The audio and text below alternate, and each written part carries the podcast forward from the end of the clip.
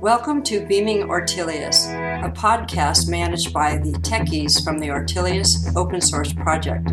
We're focused on making microservices easy through a microservice catalog.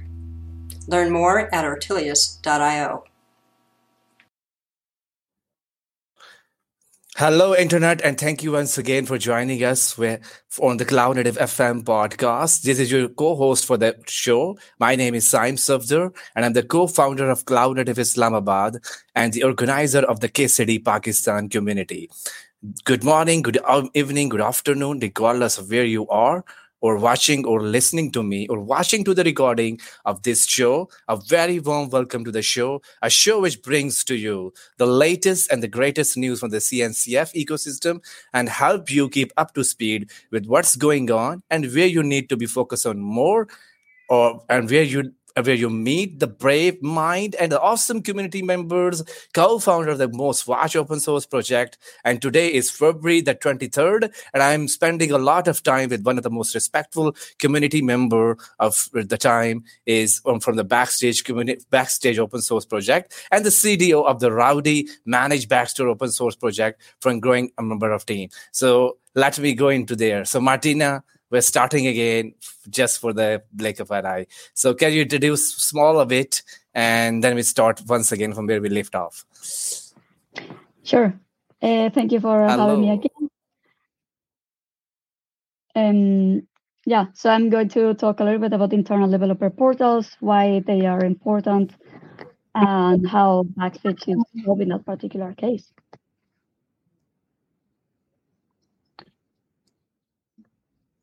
Yes, absolutely. But see the audience coming up. So is my voice is echo? So I hope this fixed now. And can you, you, uh, you, please tell me if the voice actually fixed right now? So thank you very much joining on the podcast, and feel free to mention your comments regarding the Backstage open source project because we're discussing a lot about it today. So let me once again go to the slide and give a small introduction of where we actually left off. So we are talking about the introduction of the platform engineering and how this backstage open source project help you. So let me we were starting about previously like what the need for the developer portal, uh, the need for the developer portals, the need and that will make your life easier and when building the platform. And Kubernetes built-in construct are just building block, one single kubernetes cluster is not enough. Everybody know. You have 10 or th- you have 10 and 100000 of cluster and managing those cluster is not an easy job and kubernetes can be a very hard problem. And we're actually discussing on the last uh, slide like how platform can help. A platform help with reducing the coordinate- cognitive workload from development teams provide a self-service approach to consume complex tool and improve our software delivery practice by paving path to production a platform is a collection of services tool focus on enabling team with a self-service approach to get the tools that they need and when they need them. So we're actually just starting about how does a platform look like? And we're thinking about the challenges of plat- building a platform and then we drive the conversation forward. How actually backstage project help you solve this problem? So martina i get to go to go, go to once again where we left off was discussing about the challenges of the platform building the platform and the developer story. Like what the things developer need and how the backstage actually open source project solves some of the pain problem of the developer story how they fit into this. So over to you now and i'm just uh, watching the chat and uh, adding question as i see in the chat perfect yeah so i was as i was saying earlier there are a few challenges to building a good platform for your organization. One main challenge is fragmentation. There are a number of use cases for feature developers that the platform team has to tend to write. One has to solve better CI CD pipelines, better deployment tools, monitoring, logging, alerting. And maybe you have at some point several teams attending to each of these use cases separately. And that means each team has to reinvent the wheel again to produce a good interface to the, those tools that they are building for their developers internally, right? That means everyone has to redo this work, produce different UIs. Each U, it's in each interface, sorry, may be deployed in a different URL. And that may be more difficult to adopt and discover by the feature teams. So, what Backstage decided to do was to create a single pane of glass where all of these internal tools would be aggregated. And whenever one created a new, let's say, a new deployment tool, a new visualization for deployment, rollbacks, etc., instead of creating a new React web where people could see and click things, it was easier to just create a plugin in Backstage, make a new visualization very fast. You already had a website to deploy that to. And the second benefit was that developer teams would get that automatically because they were already visiting the developer portal every single day. So adoption was easier as well. It was faster. And it was better as well for the platform teams because they would develop these tools much faster. Yes, absolutely, absolutely. So if if you look at the slide, there's a developer story coming up. Let's say if the developer is actually building a building a some kind of feature. Let's say he building a calculator and he's has infrastructure. His infrastructure runs on top of Kubernetes, and we have a platform and now let's a developer can i have a new environment? Because he need to test his changes before the they, they come into the production and then this uh, see how his how is this new feature works in the production. So basically what happened here is like uh, if if you if I am a developer i need to create a new feature. Let's say i'm building a, a calculator.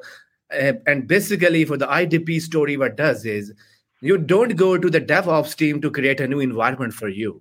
You don't file a ticket and it's asking like, please create a new environment for me where I can test changes and then uh, changes uh, testing is happen, go to the production scenario.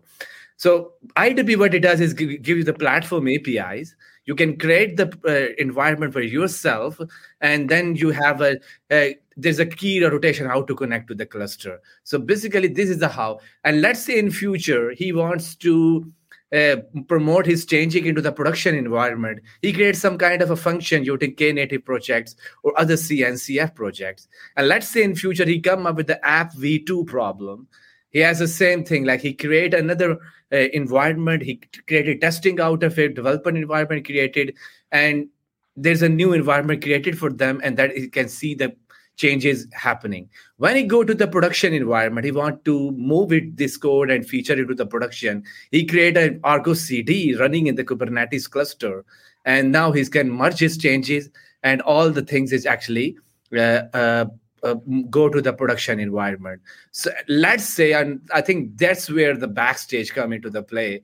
Let's say in tomorrow or after a few weeks, that developer need a flagger in their cluster so what it do is is actually install a cluster on the Kubernetes and install a flagger on top of it, and then he need approval from his team lead, approval from the DevOps team. Do I need to create uh, install this flagger tool or not? And that's where the pain points are coming up. Like you there's a DevOps continuous delivery tool already exist in the market. Now you have to install Flagger, Flux, and for the, for for this IDP story is how it's shine is like now IDP you just create a platform APIs and now the Flagger and the Flux is already installed on the cluster and then you deploy application on top of it. It's basically a pain uh, give you some kind of construct that is already available on the cluster and you as a devops developer engineer you have to need it and that is where the main use cases of backstage come into play and that's where uh, Martina is expert on it on this feature. So Martina, tell us what is catalog, scaffolder, technical documentation, and plugins for the platforms.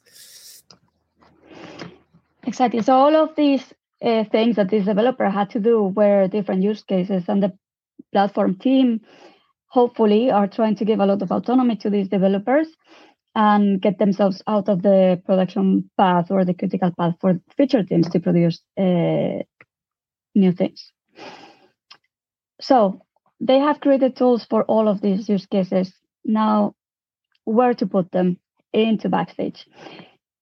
Apart from all of these tools, as I said earlier, one is to catalog everything that goes to production and all the other environments as well, so that one could see everything in one place. The catalog is doing that, is the inventory of all the services, libraries, websites, users, groups that the company owns. And also know, well, for each service, who is the owner? Who do I ask if something seems to go wrong in this wrong in this microservice, uh, right? Another interesting case is the scaffolder. And if you want, we can go through all of them and then one by one I can demo, or we can go directly to the catalog demo and I can show it. Yes, I think we, we start with one of the one like catalog and then we go to the demo part of it. Right. So the catalog has a list of all the components uh, that you own, and I can show you later how it looks like. It also has a page for each service that will aggregate the most important information for that service. And wherever it can't aggregate all the information because you cannot combine Datadog logs, uh, uh, deployments from Argo and everything into one page, then you can link out to the right third party service or the right page, the right documentation, and so on. So maybe if I can share, I will be super happy to show you what this looks like in Roadie.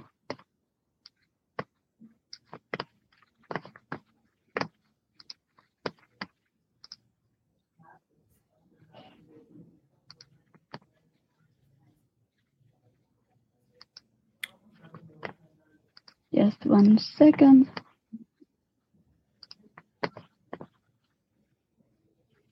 Okay, I think I am presenting, yes.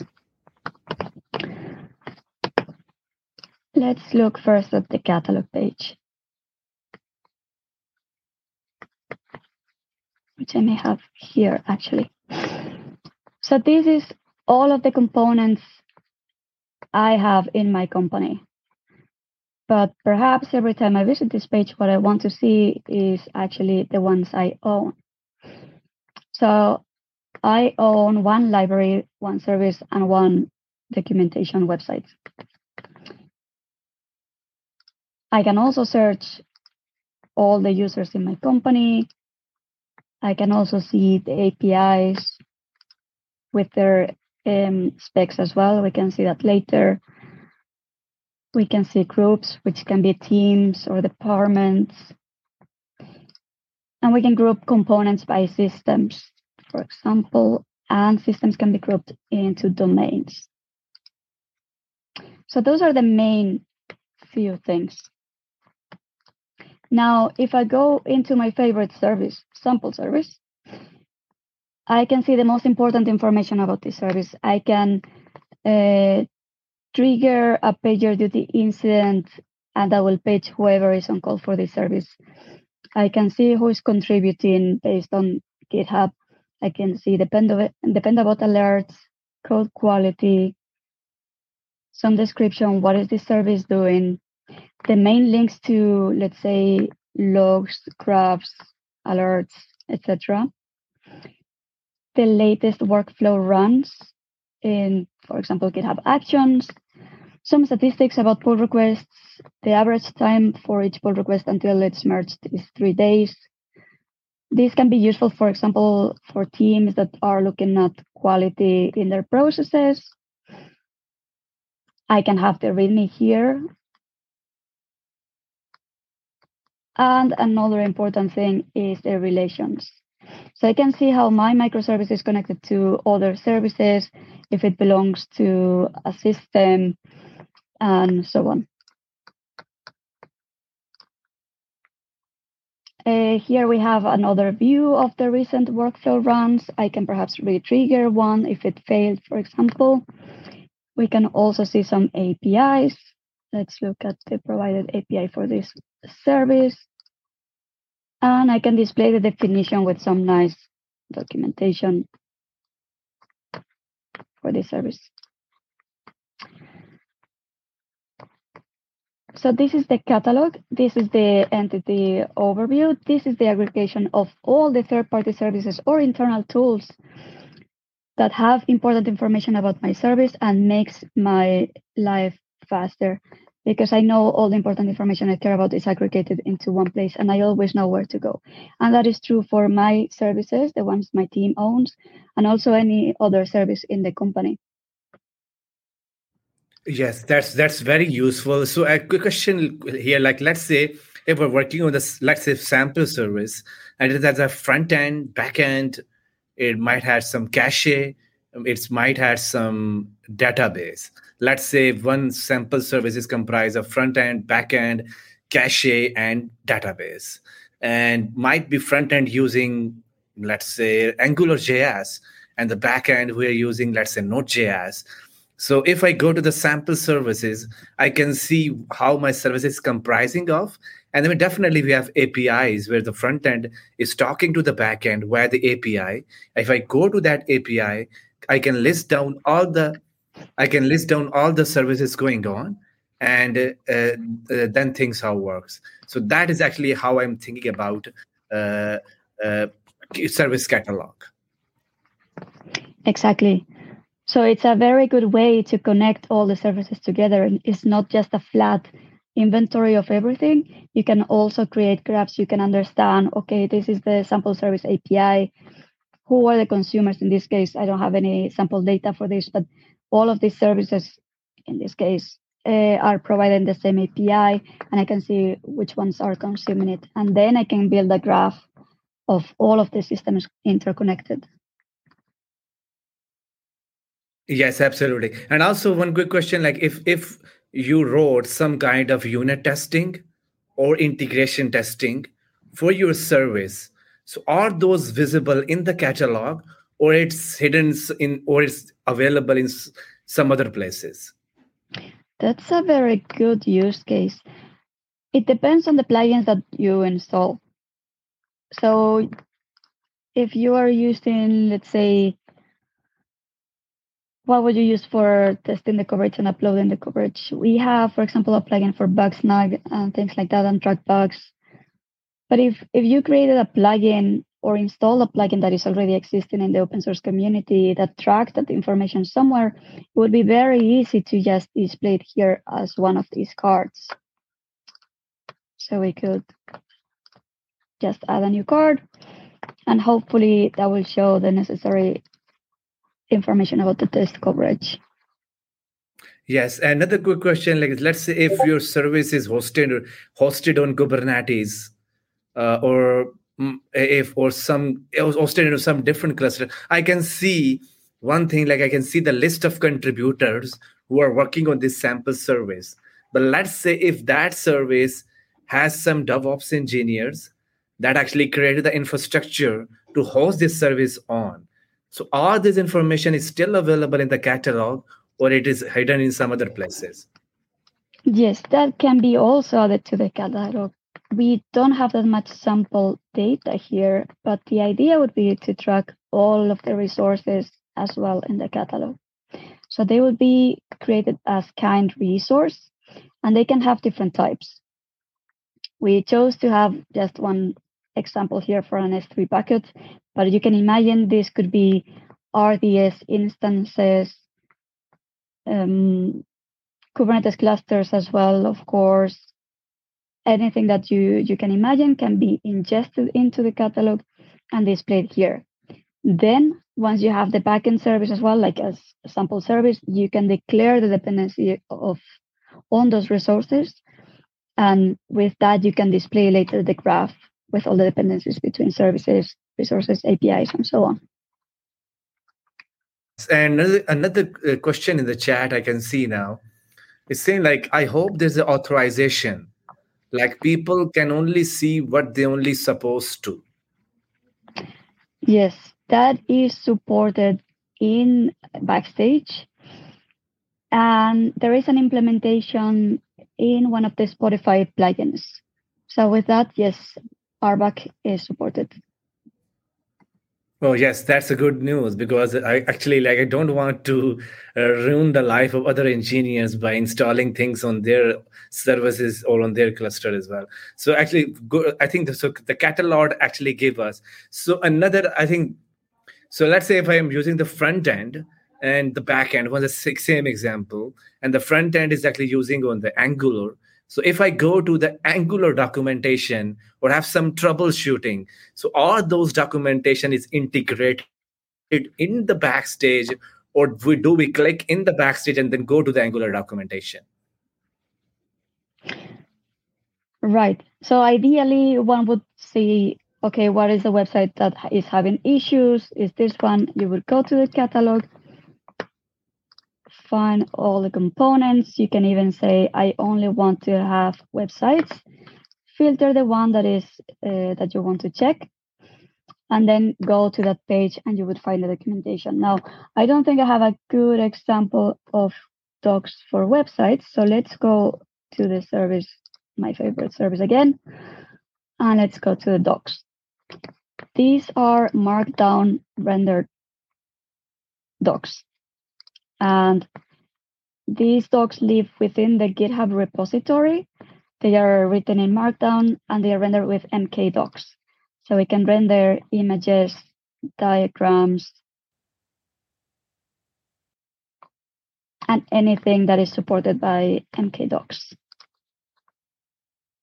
We can have nice code snippets. And we can embed nice diagrams from Lucidchart, for example. Yes. So ideally, developers would keep. Cool. Sorry, ideally developers would keep the all the documentation close to the code, and that would help keep this documentation up to date more easily.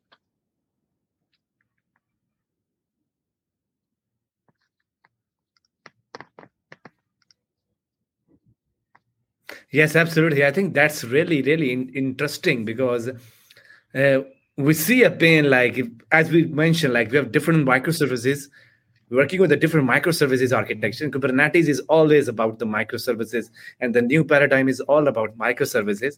So one one microservice comprises comprises of three four different micro different components. And if those develop if if all the documentation you can place in the same place if that's really an ideal that's a heaven for the developer actually to go into one place and check all, all the documentation is it. So so we have we covered anything about catalog or still something left in here? Uh, perhaps the other thing i can show is the explore page. I'm not sure how good this data is but we have also the graphing component that is uh, displaying the network of and the connection of all the dependencies between resources and services that I was talking about before. So here is another important page that is very useful for, let's say, new joiners, people that are joining a, a new team. How they discover what services they should care about in this new team? You can have someone sitting down with you, like in the old times, and explaining these are the repos I care about, or they can write documentation or they can have that automatically gathered here for them so it's always up to date. Uh, so basically one question here like uh, are these uh, associated link between let's say i have a microservices front end and it has three four repos in it and do all the repos the, because sometimes teams had different branching like dev testing and staging or production. Sometimes people have four five six branches.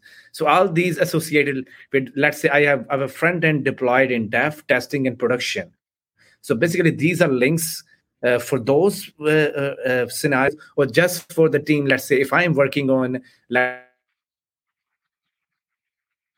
into this graph and see where I'm actually working on and where my team is working on. Right. At the moment, I think there is not a very good way to display different deployments of the same component. So everything in the catalog around components is based on uh, a software code base. And then if that software code base can be deployed somewhere, is perhaps a service or a website, right? And you can you can make that choice yourself and define it as one type or the other. Now, if one of these components, software components, has different deployments, unless you use a plugin like Argo CD, there is no good way to represent different different environments in Backstage yet. I'm hoping that that is something that changes uh, over time, and we would be able to display in that graph how different services are deployed into different environments and different versions, of course, and how they uh, connect to each other. Does that make sense? Yes, yes, absolutely, absolutely, absolutely. That definitely makes makes sense.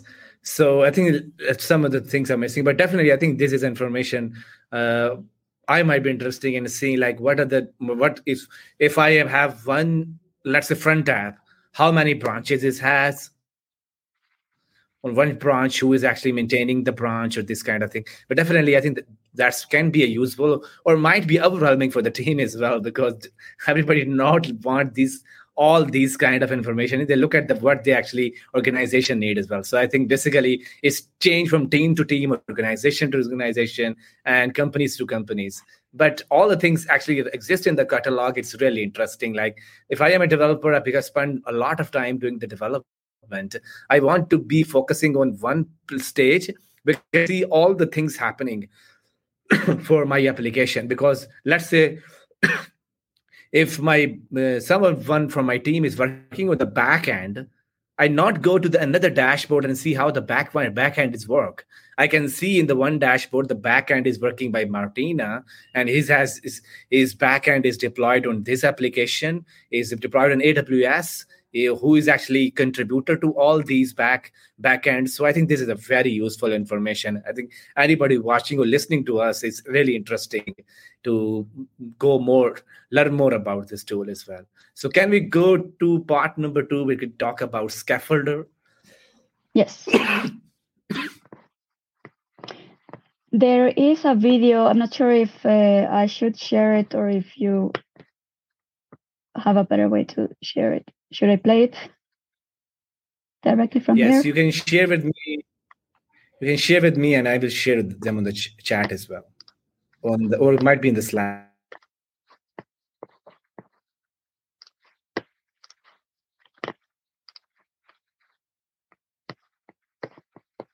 Yes, I can get it. Perfect. I can get it and now posting it in the comments.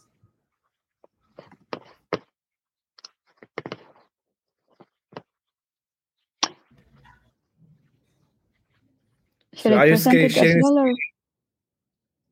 Yes. So do we go to the slide or demo? Uh, yeah, we can go to the slide first and then the demo. Yes. So actually, let me share the slide now. And that's a scaffolder. Perfect. So what is the scaffolder?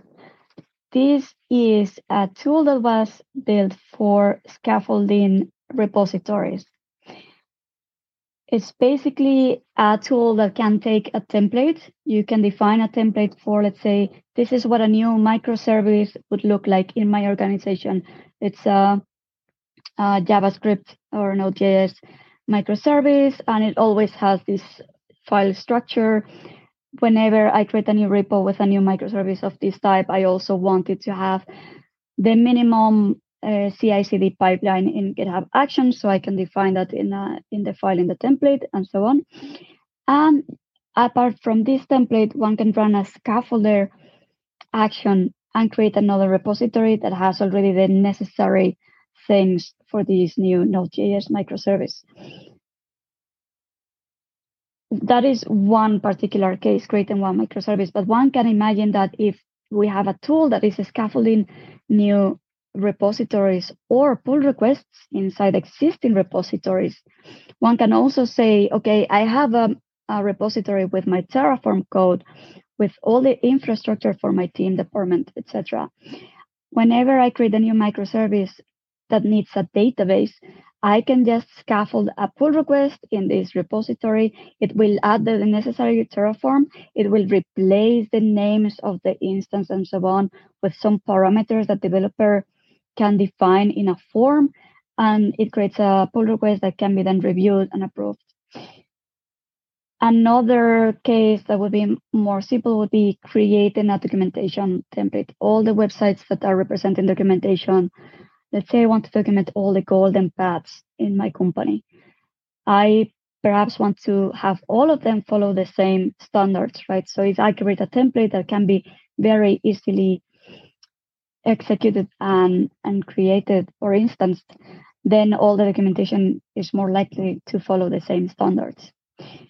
So if we go back to the database case and the service case, if instead of asking people whenever they need to create a new microservice to start from scratch to do a tedious copy pasting from an existing microservice, we say if you type these things in this form and just run it, you can have a new repo.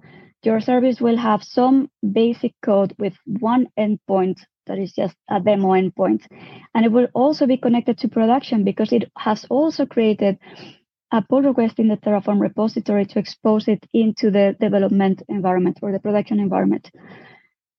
That can cut the time to production from weeks to just a few minutes. And this is what the scaffolder is trying to do. So if you want, we can take a look at the demo and we can see it in action.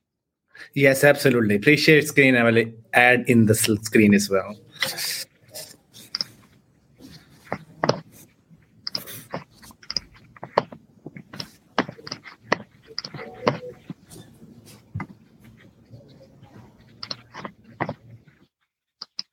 Let's see this.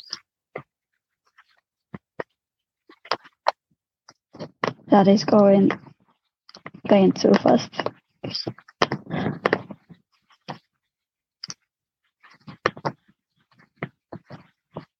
Will this be displayed all right?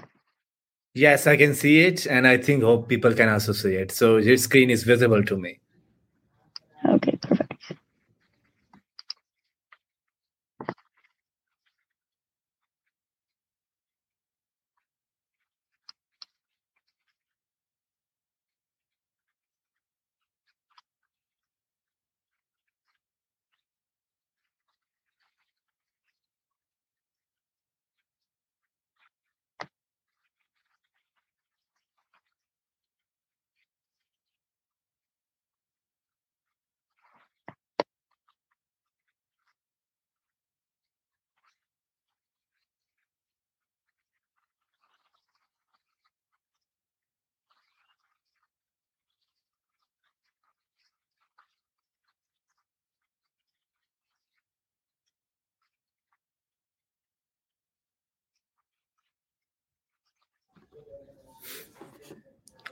So I think basically what I'm uh, understanding here is like, let's say if your application, yes, you keep it running, I think.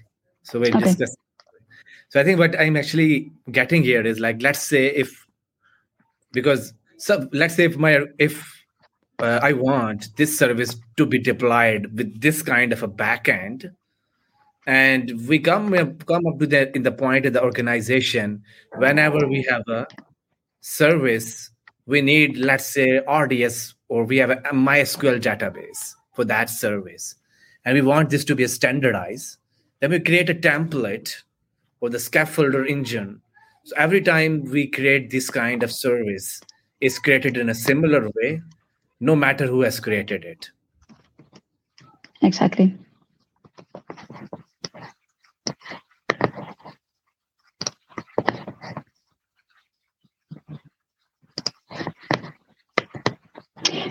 I guess the the audio from the video was not uh, was not working. Yes, I think you have. I think in the, in, in the setting you have to, but you can explain it as as you can see because if you have some audio difficulty. But I share the link on the audios, for people can grab the link and see the recording as well. Yeah. So th- this is the output of the scaffolding. It has created this new repository called artist service it has created, and this doesn't have any service code. It was just a very simple example for the scaffolder, but it has created this file, which is I want everyone in the organization to run a few, um, let's say, yarn lint security. I want everyone to run that, for example.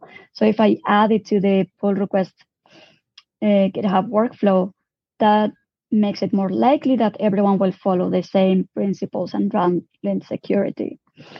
It has also created a, a, workflow for the merging action, has created a README with a that is empty, but it contains a template. So I know that everyone will mostly follow this uh, same kind of standards, describe what to do to run it, to deploy it, and so on. And it also creates the catalog info.yaml file, which I, I haven't talked about before, but this is the core thing that goes into Backstage, the Backstage catalog. Uh, all the metadata for all of the services is created by developers. Some of it can be discovered automatic, automatically, but the main things are created in YAML files and they are supposed to be kept together with the service. So when we do a scaffolder template for a new service, it's a good practice to also keep the catalog info YAML file together. And this way means people will not have to write this YAML themselves anymore. Hopefully, every time they create a service, they will run a scaffolder template and that will create the YAML for them. Yes, that, that's really cool. Absolutely. So also like another question on top of it on the, on the scaffolder. Let's say uh, I'm thinking about the Kubernetes uh, terminologies here. Like, let's say if if my company want some services to have policy engine installed on top of it, want some services. Let's say let's say they want uh, front end services, and then they create a policy engines like who can access to these services. And you can see in the Kubernetes world, in the containers world, we have a containers and these containers come from the registries like Docker Hub, Quay, or some other registry. But let's say if I want to restrict some all the people in my company to not use Docker Hub, but you use Quay registry. So I'm nobody able to pull the images from the Docker Hub, but they eventually go to the Quay registry and they pull the images. For that, we need a policy engine like let's say Kyverno and Open Policy agents and that's one example of policy engine and let's say we create a services and we create a kubernetes yaml file and we want every time we have create a this service we have a policy engine or the policy as code are already baked into that yaml file so can scaffolder do these kind of things as well exactly so you would create a template so that it creates this open, uh, sorry, this pull request.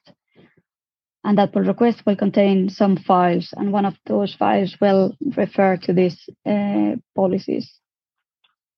So anything that is GitOps related matches very well with the scaffolder because the the main expertise of the scaffolder is to take some template, apply some values, create pull requests and or new repositories.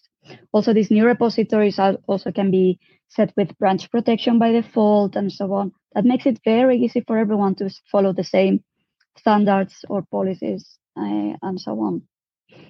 The other thing that the scaffolder can do as well is call HTTP endpoints.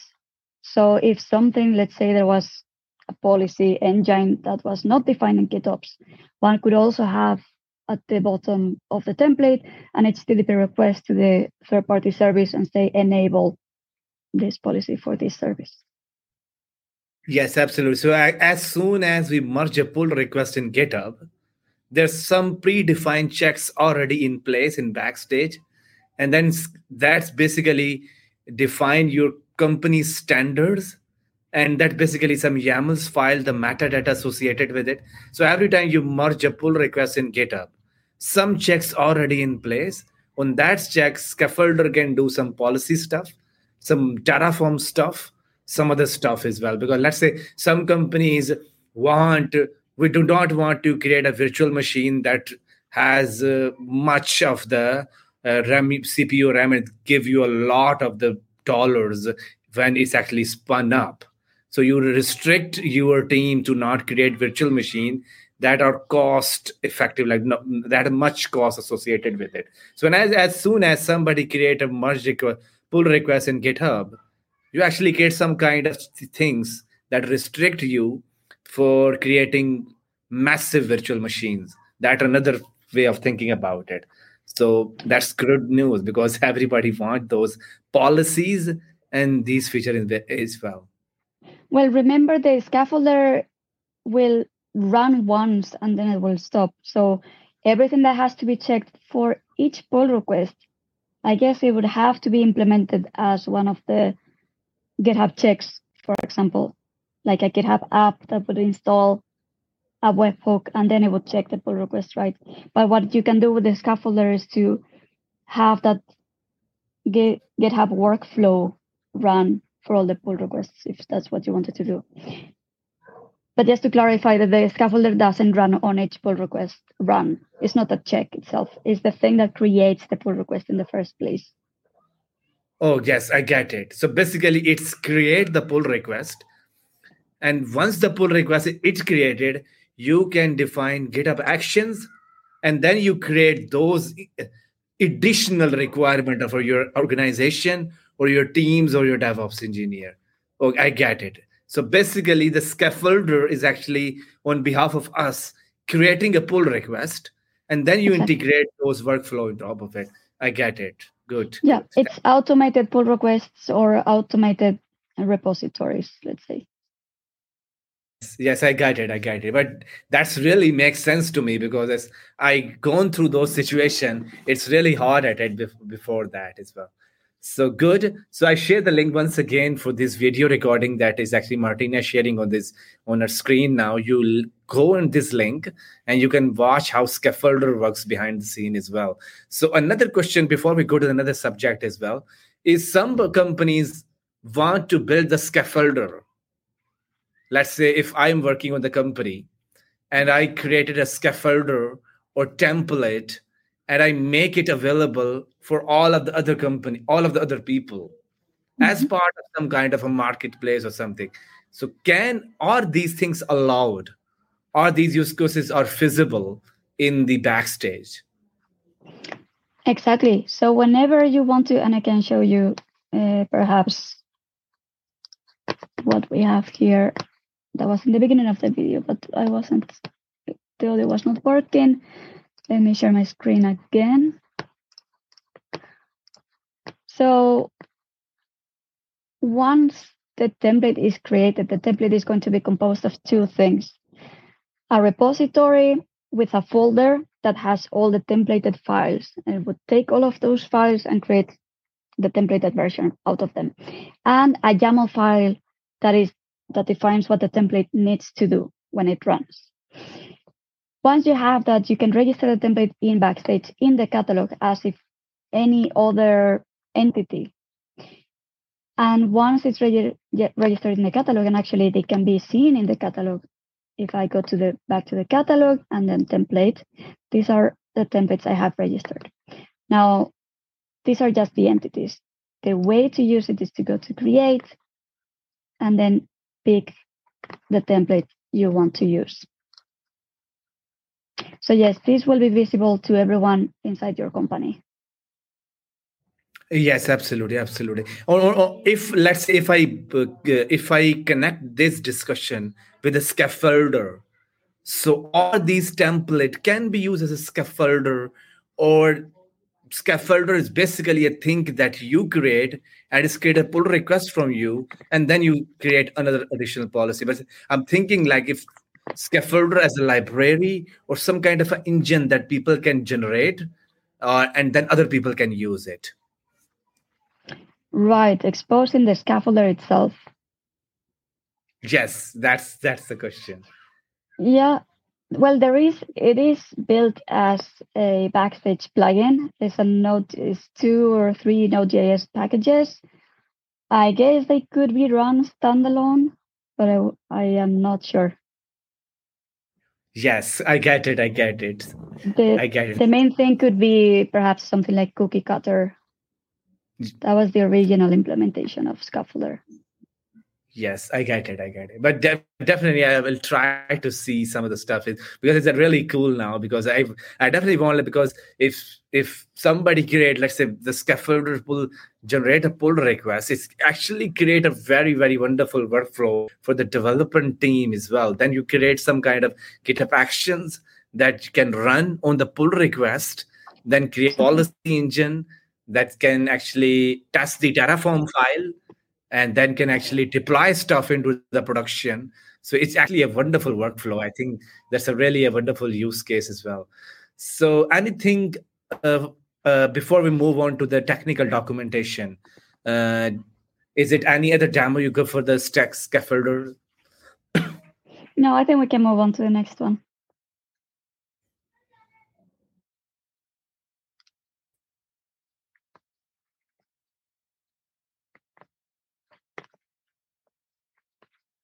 I think my connection may be frozen.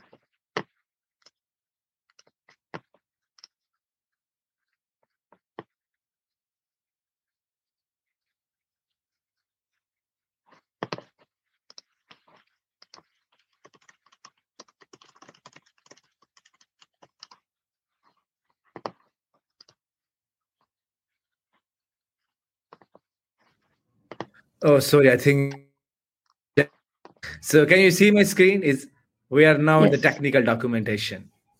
Yes, uh, exactly. So the technical documentation is what I shared earlier with mkdocs and the rendered markdown. The idea of this is to aggregate all the technical documentation into one portal. If all the technical documentation for each service is in one place and it's easy to add because it's in the same repository as the code, it's easy to keep up to date, and so on. The bet is that the documentation quality over over time will improve. It will be more accessible to everyone in the company because it's very open. Anyone can search for the artist service I created earlier and see what the API is, what the documentation for the service is, and so on. It speeds up onboarding of new joiners as well. Makes it easy for people to collaborate across teams.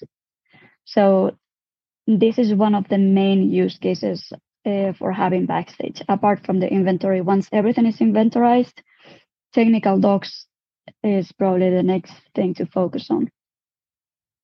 Yes, I think might be the question the people mind. Like, let's say if you integrate the technical documentation inside the backstage, and there are some plugins that you are using let's say third party libraries that are you using.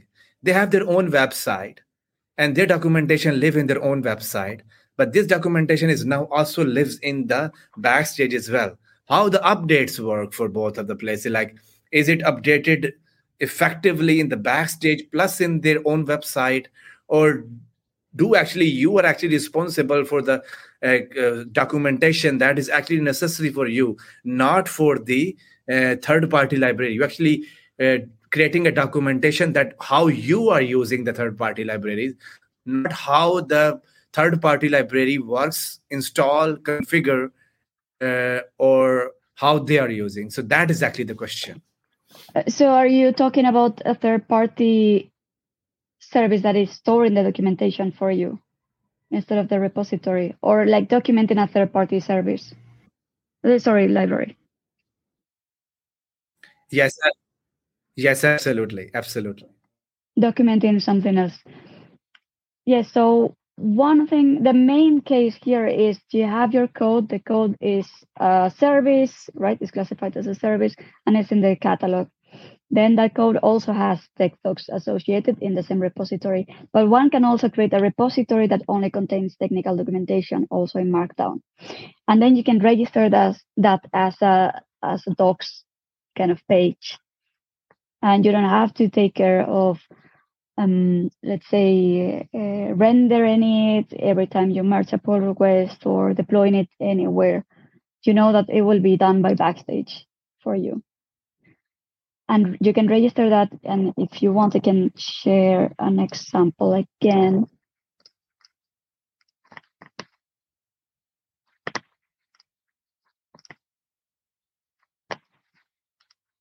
if i go So we were in the catalog before. The other option is to go to the docs, and this is like a catalog only for documentation. And these are entities that are registered as documentation entities.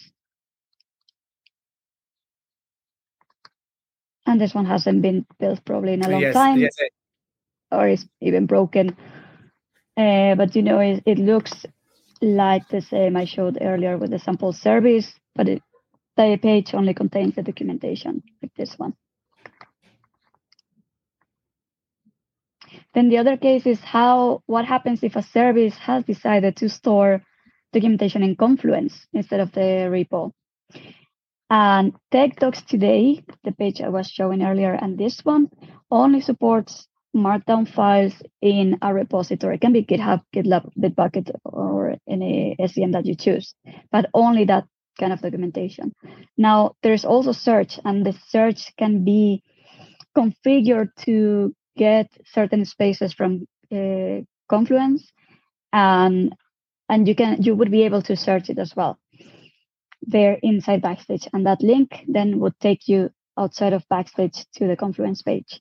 The other good thing about the catalog, if one is using documentation outside of Backstage, is that you can link to anything that is relevant to the service. So either in the README file, this could be a link to my Confluence page, my Notion page, my Google Docs, or here in the links, I can say documentation and just have a link to the proper page. That means everyone that wants to find the documentation for a service, regardless of where it lives, they can find it very easily. You just go here and you will know where, where it will take you directly to it. Yes, absolutely. Absolutely. That's make totally sense for me because otherwise what happening right now is people creating a GitHub repository and the living documentation is actually exists in the GitHub repository. What happen here is as the team leaves, as the team member leaves from the company, there are some outdated information and nobody actually take owns the, the, responsibility of updating those docs into the github repository that the code is actually is actually up to date but the documentation is not saying up to date. What happening with a new team member joins your team you are actually doing having some mistake because he reading the documentation that this command is actually used to build up the container but he sees the error because now the version of the container eh, container they are using is actually updated. But if that information is visible here, that everybody can say, like now he's, he's he leaves the team. Now that uh, outdated information is presented because living is all alongside the code. You just click on the one navigation, and all the documentation lives in there. So actually, I think that is a hugely powerful feature of the backstage as well because we don't have other solution that give you the flexibility of writing the everything that your application comprises of in one place that, that is one of the feature i really like about uh, this stuff is because this is literally so much powerful because you are now trouble you are, you are troubleshooting less because you are documenting everything in one place. Exactly. And you can do things faster. If you are troubleshooting an incident and you have to remember where where the logs were or where the graphs or where the documentation is and even for other teams things then you're going to spend perhaps 20 minutes looking for the right place for that documentation instead you spend two minutes because you know exactly where to go to find it wherever it is so it's about making developers faster the end Yes, absolutely. And basically, like it, I think for if let's say if somebody using Kubernetes, then Kubernetes has service meshes, then has GitOps, then has let's say there are some if somebody using a plugins in Kubernetes, these are so many of them. And let's say if somebody using policy engine, if they go to the let's say open policy agent website or the Kyverno website, and then they have the living documentation in four different places. That is once again the same question because a lot of the troubleshooting you are doing for your application is because of the lack of documentation and lack of the communication skills you have within the, your team. So i think this is actually uh, changing your culture of the company you actually working a lot on standardization and less on the troubleshooting before that, we get what we're doing was spend 80% of the time troubleshooting and 20% of the time in the standardization. I think that's really a wonderful feature. I think that's why Backstage is getting a lot of momentum because not a one person in this team in this planet who not liking this feature. I don't see a reason why you don't like this feature. Indeed. Nowadays, everything that reduces cognitive load, I think, is is a big win for any company. Absolutely. So now I'm seeing my, my screen as well. So we now let's talk about Bespoke plugin before. Right. So we've seen a few plugins that are already inside Backstage or inside Roadie. There are a lot of plugins in the open source community. The community has been amazing in these. There are plugins for very like a lot of very common tools and that is great but what happens if a company runs deployments and they want to expose an abstraction on top of argo cd or they are not using argo cd they are using some old uh, way of deploying things but they still want to expose that information in a nice way to all the feature teams. Well you can build your own backstage plugin and, and put it in backstage and expose it to all your teams. And this is what i call the bespoke plugins. It's super easy to build these plugins. Usually you just need a small front end. Um, you can do things like exposing deployments or visualizing the environment, which is a case that is not very well supported today in Backstage, requesting the test environments we were talking about earlier, and so on. And because you're exposing again a new piece of infrastructure, a new abstraction to everyone in the same single pane of glass, that means that your the adoption of your tool will be uh, very fast and it will reach all developers faster. People will start using it faster. People will know how to find it and so on. So this is my little encouragement to people to, if they are using Backstage, to build their own plugins and expose their infrastructure tools or any tools really uh, inside it. Yes. So basically, what I see, like, let's say there are some code specific plugins there are some plugin might be helpful to visualize an infrastructure. So let's say if you create a some plugin that can be visualize how you in how you stood up your infrastructure, then mm-hmm. you make it available as a marketplace and everybody can use those plugin as well. So what that's how I, how I can see it. And there might be a chances if some of the open source project might create their own plugin and that's available in the backstage for the consumption of the development team. Exactly. And if if that plugin that is built in your company you want to open source it please expose it in the marketplace uh, backstage.io and that's great the more contributions from the community the the better Yes, absolutely. So, do we see a demo or then we go to the next part? I think we can go to the next one. Okay, this so is the, next part. The ice of the cake. you have backstage, you have everything in your catalog, you have built your own plugins, you have tech docs. You can scaffold new services and so on. The company is using uh, this uh, uh, this fascinating uh, new developer portal, right? What is what can you do next? Well, drive change in the organization, drive that standardization, drive the quality up. And the way to do it is with something called Tech Insights. So, Tech Insights is a way to expose information and knowledge about the way that the organization is working and the services are performing to the developers, to the owners of those services. And the bet here is that by exposing more knowledge to the teams, the teams will want to improve the quality of those services. Or maybe those teams have been wanting to improve security and reliability of their service their services for a long time.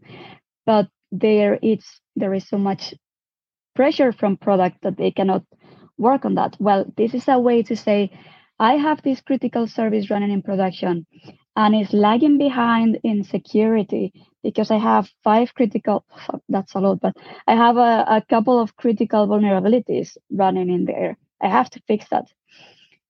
So one could define standards and one can say, these are going to be my reliability standards. Level one, two, three, and four. Level one is you need to have at least something set up in Datadog, some SLAs, SLOs, and so on. And perhaps in the level two, to make sure that there is enough instances in each Kubernetes cluster so that there is high availability. The same for security. You can define lower standards for services that are not critical, and for the services that are very critical or exposed to users directly, you can say those have to have absolutely zero medium vulnerabilities in their dependencies. So this is what this product is doing.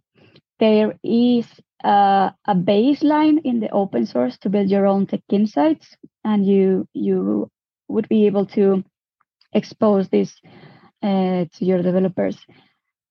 And we also have in Roadie uh, version, uh, it's our first proprietary feature where we do most of this work automatically for, for the customers. Yes, absolutely, absolutely. So before we're going, we need to share some learning resources with the people. So here are some learning resources. You go to the backstage.io is a website for the building an open platform for building developer portal and you can see what the developer portal means. There's a docs for the backstage. I think that's really shiny one. I have enough information to know how to get started with the projects. So wonderful blog post is also available. And the big thing is that you can join the discord community of the backstage. I am also there uh, and you can actually ping us. Or you can have more conversation. You can see more conversation there. And if you look at the github stars after the kubernetes stars i think it's slowly but surely getting a lot of the star in the github repository. And the reason why people are starring it is because the thing we, we spoke about today. And there's a managed service of the backstage.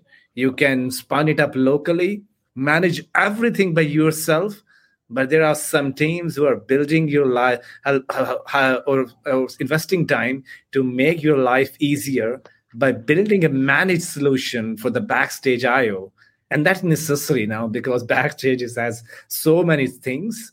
And you need a huge huge team who can actually work on the backstage as well because it's also a software who has patches releases back fixes everything and it's quite to be a challenging when these projects grow with plugins and all these kind of things so managed solutions might be a better option if you're looking forward to it. Here's a Roadie website and you can go to their twitter handle as well and see what the uh, the new updates is coming up every day.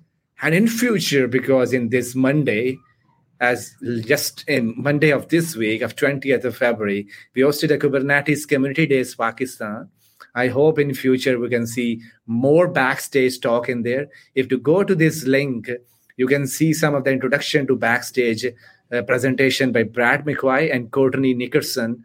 You can enjoy those as well. And if you're interested in seeing more talks, please subscribe to this channel and we will see uh, more content into it. So before I we go, Martina, so can you let us know are you going to the KubeCon? If some of the com- people are going to the KubeCon from your team, especially from the Roadie, how they find you? Unfortunately, I am not going to this edition of KubeCon. I was there last year in Detroit, but this time I cannot join. But my colleague Jorge will be there from Roadie, and I think he has a, a, a talk as well there, so you may be able to to find him. I think you're on mute. Thanks, thanks, thanks once again.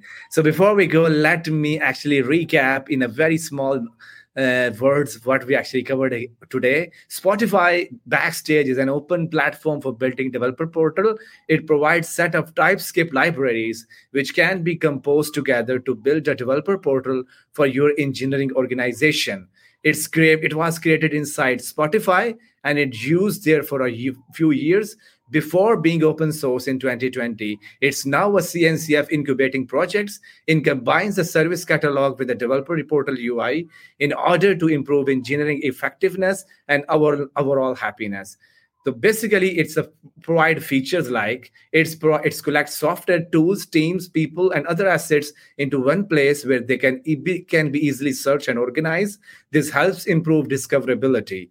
It tracks team and software assets and make it easier to create a clear linkage between them. It makes it easy to define pre-approved template and create new software for them. They speed up the software development processes and improves production reliability and homogeneity. And it is a perfect place to detect when an engineering standard is not being upheld and it can nudge team in a better direction. So that is a major feature of the backstage. If you like it there's a website. Check that out go to the discord channel and start the discussion there. And if you looked for the managed solution Roadie.io is a place for you. And thank you very much for tuning into this channel and enjoy listening to us. Thank you, Martina. It's been a pleasure talking to you. Hope to catch you up again in the future as well. A great talk. Learned a lot about backstage, and you removed some of the confusion of mine about backstage as well. So thank you very much for your time. Ha- stay happy, stay wonderful, everyone. We will meet you again in the same channel again in the might be next week. Bye bye. Thank you, Saim.